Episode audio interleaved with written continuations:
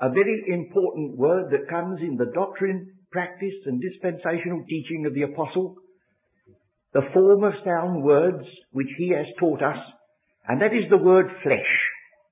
It won't be a very easy subject to deal with, but it's a very essential one because we shall find it running through his epistles.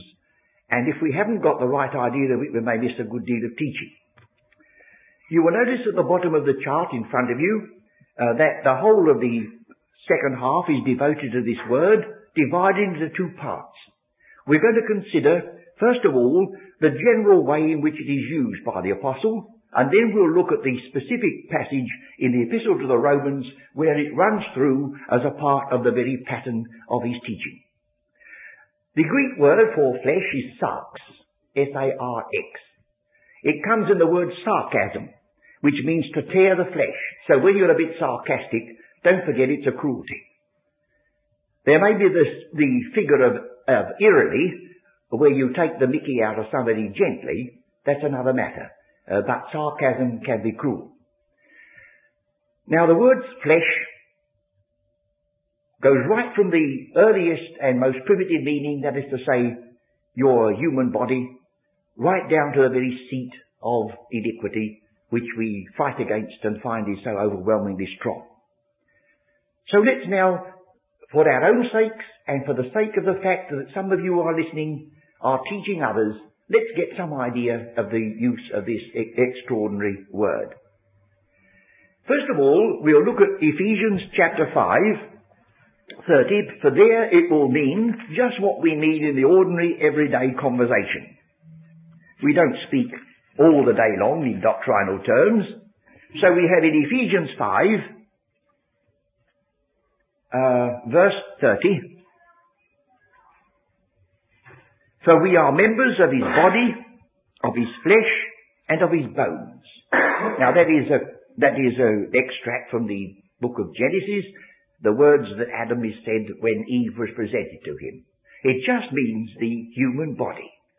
It has no reference to whether it's good or bad. And I don't think we need to dwell much upon that, for that is the obvious and the basic and first meaning. And then, of course, it is the word which has to cover the, the whole of the animal kingdom. And you remember, of course, that man, spoken from one point of view, is an animal. If ever you listen to the wireless, when they have animal, vegetable or mineral, uh, they ask, is it an animal? Yes. Has it got two legs? Yes. Well then it becomes possibly that it's a man or a woman, you see, or a child. Well, now you get that in 1 Corinthians 15. So should we just acquaint ourselves with the fact that it covers not only mankind, but the whole of animal creation. 1 Corinthians 15 verse 39. He's speaking there of the resurrection. But he's drawing attention to the fact that God gives to every seed a body, and to every seed its own body. All flesh is not the same flesh. But there is one kind of flesh of men, another flesh of beasts, another of fishes, and another of birds. So there are also celestial bodies and bodies terrestrial. And the glory of the celestial is one, and the glory of the terrestrial is another. There is one glory of the sun, another glory of the moon, another glory of the stars, and even one star differs from another star in glory. So also is the resurrection of the dead. And while we have this passage before us, you will see in verse 50 another use of the word where it's combined with flesh and blood. Now this I say, brethren, that flesh and blood cannot inherit the kingdom of God, neither does corruption inherit incorruption. There he's speaking of man who has borne the image of the earthy, who is spoken of as being in Adam, and as such it's not possible for that man, unchanged, to enter glory. So he says, I show you a mystery. We shall not all sleep, but we shall all be changed. So you see the apostle uses it in quite a number of ways already before us. Well now there's a word in John 17, which we must look at. It's in that great prayer of our Saviour. John 17. These words spake Jesus and lifted up his eyes to heaven and said, Father, the hour is come. glorify thy Son, that thy Son may also may glorify thee. As thou hast given him power over all flesh. All flesh. There's no discrimination there. Doesn't say all believers, it says all flesh. As thou hast given him power over all flesh, with this object, that he should give eternal life to as many as thou hast given him. So he's been given all power in heaven and earth, all power over all flesh, so that those who were given to him shall be sure of the reception of everlasting life. So again you see, all flesh can mean all mankind. But it could also mean kinship. Not merely all mankind, but of your same kin. Let's look again at that heading. Uh, Romans the ninth chapter.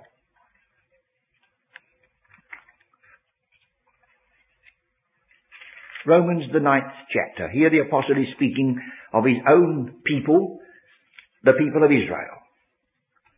I say the truth in Christ, I lie not. My conscience also bearing me witness in the Holy Ghost, that I have great heaviness and continual sorrow in my heart, for I could wish that myself were accursed from Christ for my brethren, my kinsmen, according to the flesh. Now he's not saying the flesh is good or the flesh is bad.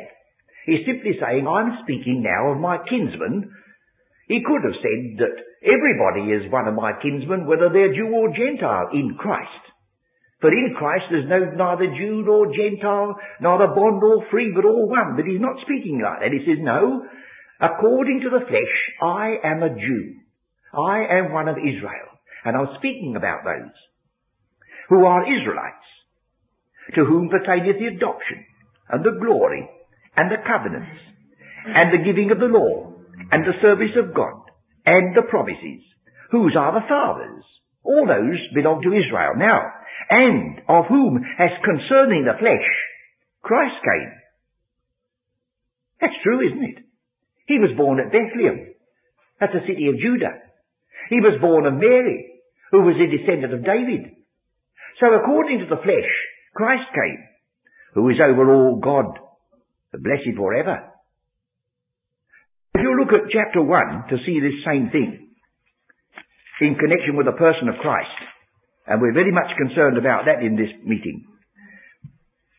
He says, Paul, a servant of Jesus Christ, called to be an apostle, separated unto the gospel of God, which he had promised afore by his prophets in the Holy Scriptures, concerning his Son, Jesus Christ our Lord, which was made of the seed of David according to the flesh. So he was of Israel according to the flesh, but he was God over all. So it says here, and declared to be the Son of God with power, according to the Spirit of holiness, by the resurrection of the dead. So that you see, we have to think of Christ from two angles. The flesh, a man. The flesh of the line of David. But he was God manifest in the flesh, and the two make one Christ. So you see, this word has got several connotations, and it's wise for us to keep them in mind. Now, chapter 11 of Romans, chapter 11 of Romans, verse 14. He says to them, you know, it's a great puzzle to some of Israel and it's a great problem to some of you. That the people of Israel are chosen and elect people are going. Blindness is happening unto them. And he says, it's all known to God. He says in verse 11, have they stumbled that they should fall? Oh no, he said. There's no word God here, you know. God forbid. It's an oath. Uh, there's no word God forbid here. It says, me It says, oh, let it not come to this. Oh, don't, don't think like that, you see. But we have to read what it says. But rather, through their fall, salvation is come unto the Gentiles.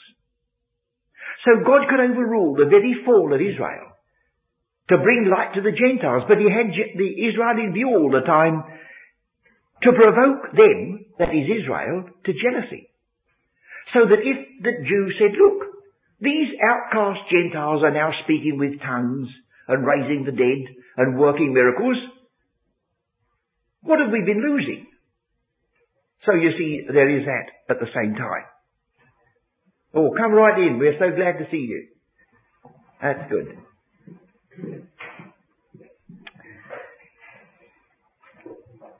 We are dealing with the use of a very important word in the Apostles' teaching. We've just been considering some of its usages. And if you look at the chart, if you can see it where you are, under that heading sarx, flesh, we have seen that it can be used just for the human body we possess. It can be used for all mankind.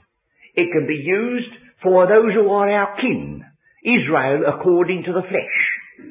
And then we have ordinary human nature. Will you look at Hebrews chapter 2 verse 14? Hebrews chapter 2 verse 14.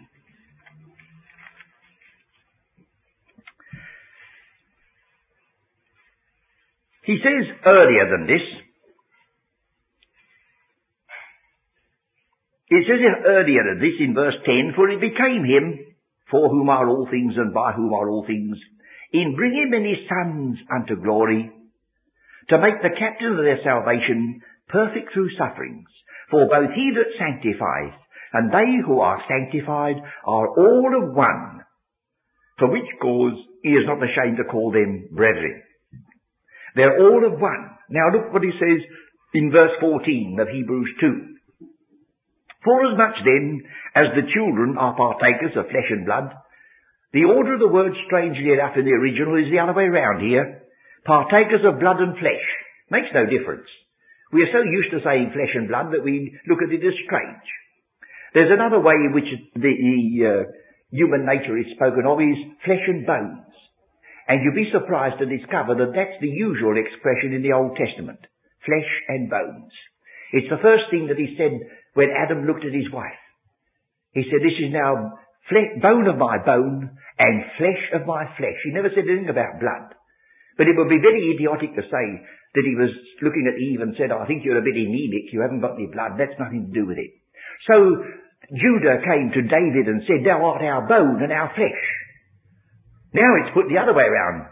Blood and flesh. Sometimes it's put flesh and blood. It all comes to the same thing, this use of the word in scripture. For as much then as the children are partakers of flesh and blood, he also himself likewise took part of the same. So the word was made flesh. He took part of the same. He stooped to become a man, and in that body he offered himself without spot to God that through death, so he, he had a body in which he could die. It's a very extraordinary thing to think he's the only man that has ever come into this world with the purpose of dying. Man dies. He comes into the world and he dies. But he didn't come into this world on purpose to die.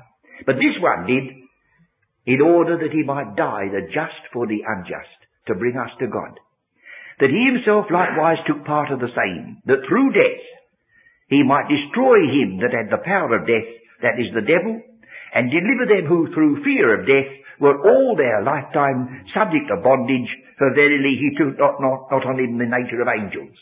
He took on him the nature of man. Because the children were flesh and blood, he became flesh and blood. Angels are not flesh and blood, he passed them. Well then we have also a passage in the um, the first epistle of John, chapter 4. I think we'll take all these that we've looked out because they give us, this is outside, of course, Paul's teaching, but he would not be uh, saying that this isn't true. the first epistle of John, chapter 4. Now, you remember in the early church, there are those who stood up in the meeting and spoke under the inspiration of a spirit. Now, the apostle wrote to them, he said, you wait a minute, he said, don't forget there's an evil spirit as well as a good one. Satan knows his work and he will get his own speakers in your meeting and lead you astray. And they said to him, apparently, well, how do we know? How do we test? He said, there's one infallible test. One infallible test. That no one, under the influence of an evil spirit, will ever confess that Jesus Christ is Lord. And no one under the influence of an evil spirit will ever admit that Jesus Christ is come in the flesh. Now, an ordinary person can say that even though he doesn't believe it. But not so if you're under the dominion of an evil spirit. So there was a safeguard. 1 John 4, Beloved, Believe not every spirit, but try the spirits, whether they are of God, because many false prophets are gone out into the world. Hereby know ye the Spirit of God. Every spirit that confesseth that Jesus Christ is come in the flesh is of God. But every spirit that confesseth not that Jesus Christ is come in the flesh is not of God. And this is that spirit of Antichrist whereof ye have heard that it should come and even now already is in the world.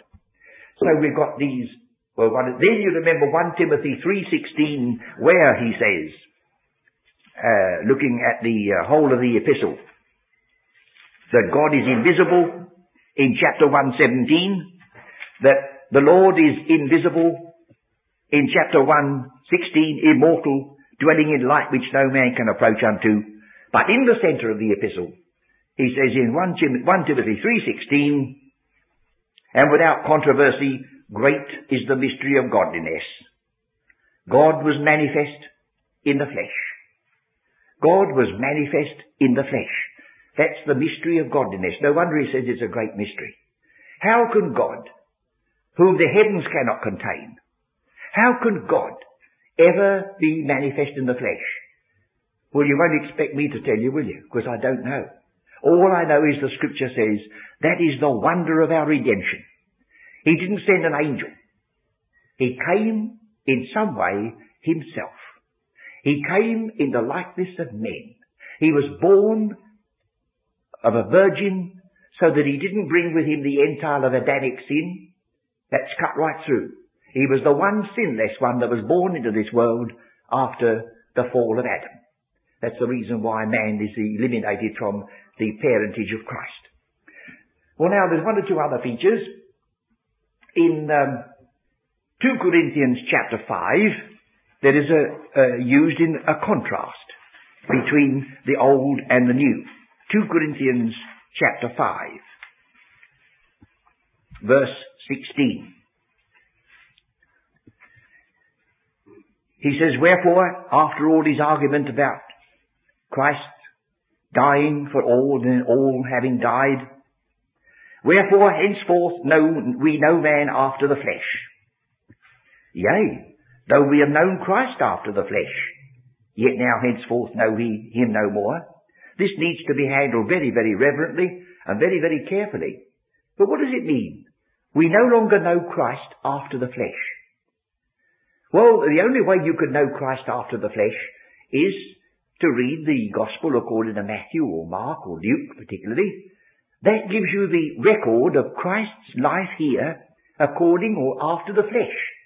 But he says, we no longer know him like that. Why? Well, because he came and died and was buried and was raised and is now ascended and seated. He says, that's what you want to remember. All that was necessary in the preparation, that you're still there, you'll be like the poor Syrophoenician woman who had to be content with crumbs that fell from Israel's table. Whereas we are blessed with all spiritual blessings in heavenly places, and those blessings were never on Israel's table. We should have to take this line a bit more uh, more systematically on another occasion. But if we admit, as I think we all do, that the cross is the touchstone of our faith, that we begin at the cross of Christ, we can't begin anywhere else. Well, where does the cross of Christ come in the Gospel according to Matthew? Not till you get to the end chapters. So the Sermon on the Mount was the instructions given to those who never knew that Christ was to die and rise again. Because in Matthew 16, even the Apostle Peter manifested he didn't know a word about that. Don't you see? We've got to be so careful that we don't look at the wrong scripture. We can go to those and get great blessing from them when we know our point of view. But from the moment we put our trust in Christ, we set our affection on things above. So he says, therefore, verse 17, therefore, if any man be in Christ, he is a new creature. You could translate it, there is a new creation. Comes the same thing in the end because he's dealing with mankind. There is a new creation. All things are passed away. Behold, all things are become new. And again, that needs a little correction. All things are passed away. old things, I'm sorry, old things are passed away. Behold, new things have come into being. It isn't that the old things have been patched up. It's new things take their place. Like in the new heavens and the new earth. Old things are passed away. And he that sat upon the throne said, Behold, I make all things new. And all these things, not all things in general, but all these things, the article is there, all these things are of God, who hath reconciled us to himself by Jesus Christ, and given us the ministry of reconciliation. So there we have in contrast with the early ministry. It's the risen, ascended, seated Christ who for our sakes died and rose again. And then we have it in contrast with the Spirit. Galatians chapter 3. Galatians chapter 3.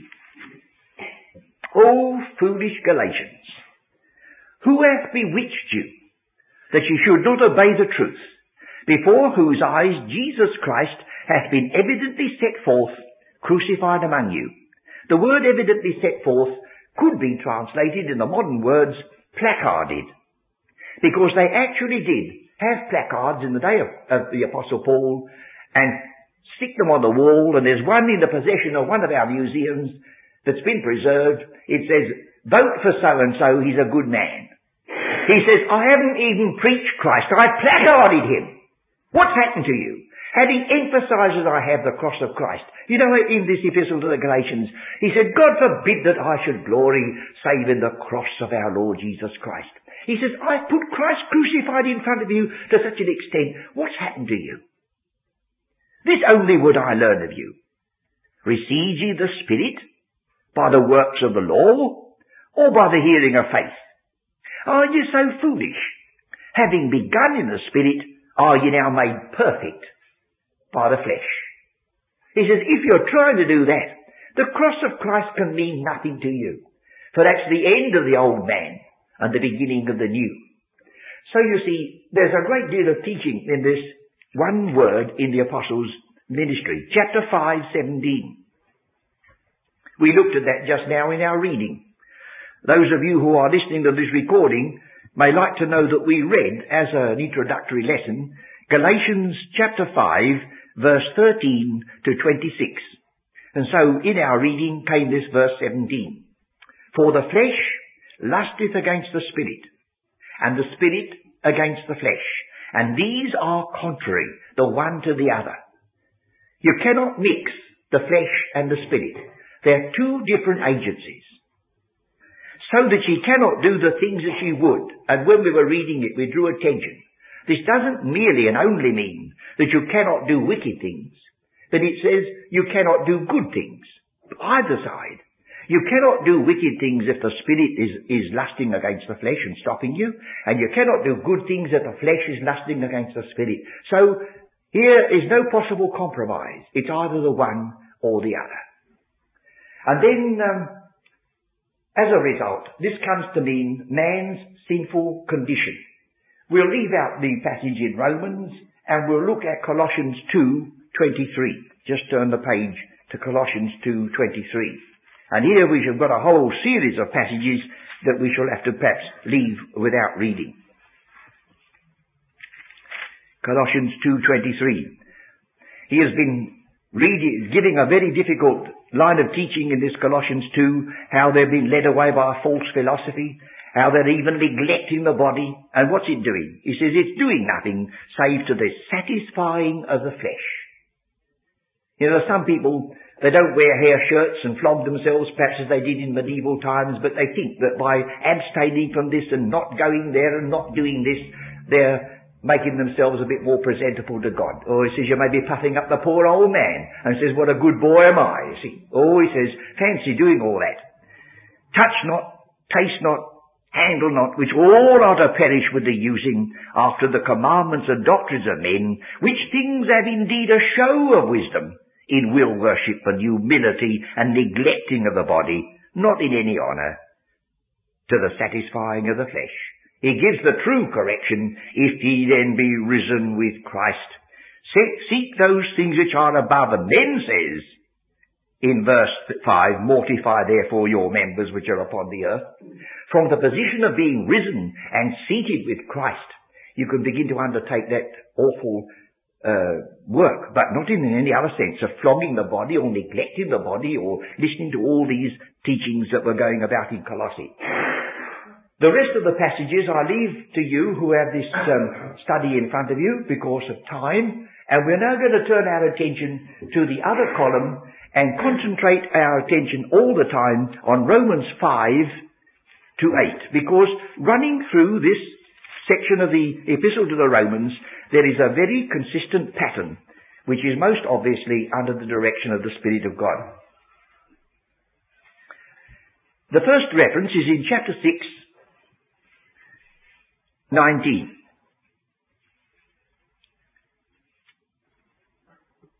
Chapter 6, 19. I speak after the manner of men, because of the infirmity of your flesh. The first thing that is said here is not the wickedness, but the weakness. The weakness. He's already touched upon this if you look back to chapter 5. Chapter 5. He says in uh, verse 10, when we were enemies. He says in verse 8, while we were yet sinners. But he says in verse 6, when we were without strength, when we were weak, Christ died for us. Don't you see? You'll be lost if you can't save yourself if you're weak. Just the same as you'll be lost if you're wicked. From one extreme to the other. So he says, look, the infirmity of your flesh. Now would you look at this chart and see chapter 8 verse 3? Run your eye down from the letter A, 619, weakness, to the letter A, chapter 8, 3, weakness, and see it repeated in a new context. I think we ought to read perhaps the first three verses. There is therefore now no condemnation to them which are in Christ Jesus. And the rest of the verse goes out according to the revised text and comes in its right place at the end of verse 4. It's a repetition that should not be there. It's a simple statement. There is therefore now no condemnation to them which are in Christ Jesus. For the law of the Spirit of life in Christ Jesus hath made me free from the law of sin and death. For what the law could not do in that it was weak through the flesh. Even the law of God, the law that came from God, could not bring about the purposes for which you might say it was designed, simply because the human instrument broke down. It was weak through the flesh. So if anybody thinks he's going to be saved by keeping the law of God, well, he's forgetting the fact that he himself will stultify it. It'll be impossible because the flesh is not able even to sustain that burden. So we've got those two now balancing one another. Well, now we go back again. In chapter 7, verse 8, we have the reference to the passions. What is that? Oh, I'm sorry, yes. 7 verse 5. He says, when we were in the flesh, well now of course this man is still alive and walking about. But he says, oh yes, but even though you are still flesh and blood, my brethren, you are not now in the flesh in that sense. You're in Christ. You're still here with its limitations, but you belong to Him. But when we were in the flesh, the motions or the passions of sins, which were by the law, did work in your members to bring forth fruit unto death. But now we are delivered from the law, that being dead wherein we were held, that we should serve in newness of spirit and not in oldness of letter. So now we see we have the the flesh with its motions or passions. Well, will you run right down here to the bottom of this chart? Chapter 8, verse 8, and it says, So then, they that are in the flesh cannot please God. The passions of the flesh are the things that please the flesh. And those that are in the flesh cannot please God. Now we come back again on our story chapter 7, verse 18. For I know that in me, now he says that is to say in my flesh, dwelleth no good thing. For to will is present with me, but how to perform that which is good I find not. And you haven't got to live very long, a Christian life, without knowing how true that is. However many resolutions you make, however many times you turn over a new leaf, however many times you get little mottos sent you by your Christian friends, oh how difficult it is. He says, I know that in me, that is in my flesh, dwelleth no good thing, for to will is present with me, but how to perform that which is good I find not. So we've now got here in this 18th verse, but how it's the, it's the, um, in me dwelleth no good thing. The word dwelleth. And you look down further and you see in chapter 8 verse 9, but ye are not in the flesh, but in the spirit, if so be that the spirit of God dwell in you. Oh, look at the two dwellings. Sin dwelling in you, or the Spirit of God dwelling in you. Oh, what a difference it makes. You're the same person, but a change of masters. I remember, it's a silly story, I remember seeing a leaflet given away in the open air, and it spoke about a man who was a very well-known drunkard, was walking about with a little motto hanging under his nose. This establishment is under entirely new management. well, it wouldn't be a bad plan, of course, but that wouldn't save him very far. But here it is. That's where we are. We can say in true, in good conscience, this establishment is under entirely new management. Instead of sin dwelling in us and leading us where we would not go, the Spirit of Christ dwells in us and leads us where we would wish to go and pleasing Him at the same time. And then it says in chapter 7, 25, back again, chapter 7, 25, I thank God through Jesus Christ our Lord for his deliverance. So then, with the mind, I myself serve the law of God, but with the flesh, the law of sin. He saw this conflict going on between, in between the two natures in the child of God, which is a very essential doctrine that we should remember. And if you've never read Dr. Bullinger's treatise on it, it's a good thing to start. You may have to go a bit further than he takes you, but it can be obtained through our own booksellers book sales, the two natures in the child of God. Here he is recognized it. So then, with the mind, I myself serve the law of God, but with the flesh, the law of sin. But there's no condemnation to them which are in Christ Jesus, even so. And so we get now in chapter 8, verse 12 and 13, service again. Chapter 8, uh, 12 and 13. Therefore, brethren, we are debtors not to the flesh, to live after the flesh.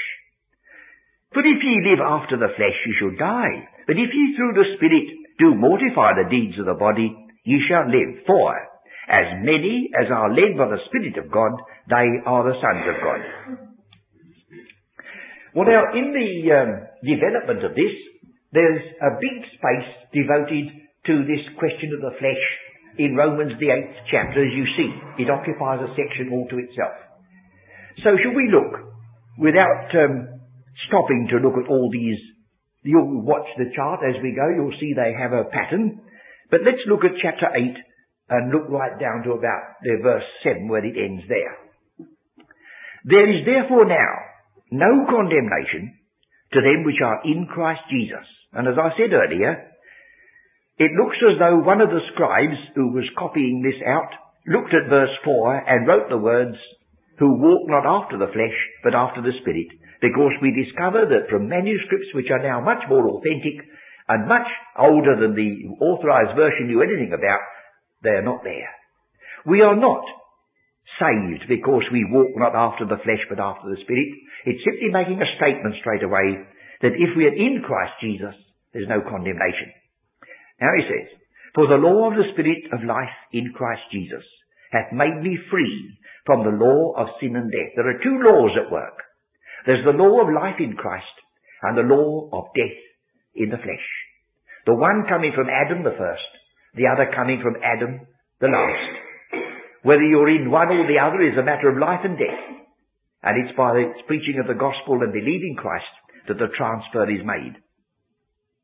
For what the law could not do, even God's holy law could not do, in that it was weak through the flesh.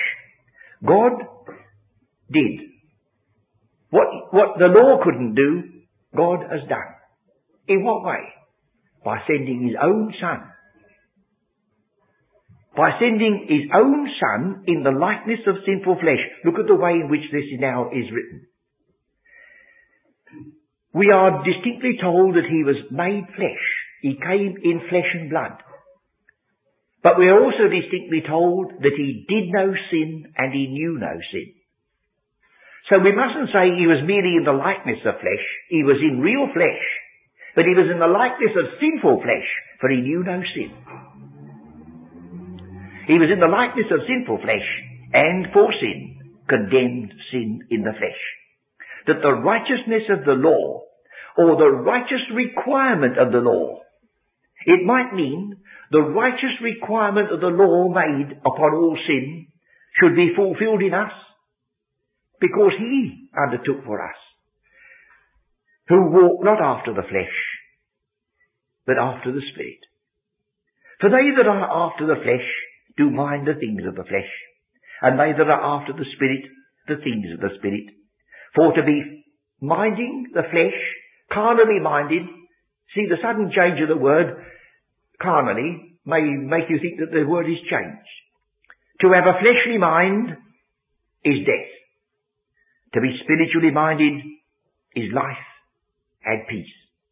Because the carnal mind, the mind of the flesh, is not merely at enmity, but is enmity against God. It is not subject to the law of God, neither indeed can be. How foolish it is to waste your time trying to renovate and to patch up the old man. The only thing to do with the old man is to remember, if you look back in chapter 6, verse 6, knowing this, that our old man is crucified with him, that the body of sin might be destroyed, that henceforth we should not serve sin. That's the only thing to do with it. Reckon that what God has reckoned, that it's been put to death, and now you have a new life in Christ. Because the carnal mind, the mind of the flesh, is enmity against God. For it is not subject to the law of God, neither indeed can be, so then they that are in the flesh cannot please God. Well now, I don't know how it strikes you who are listening. It's been a pretty difficult set of studies to take, isn't it? And you may say, well, I, I don't think I've grasped it. Well, don't be uh, upset over that. Few of us have grasped it.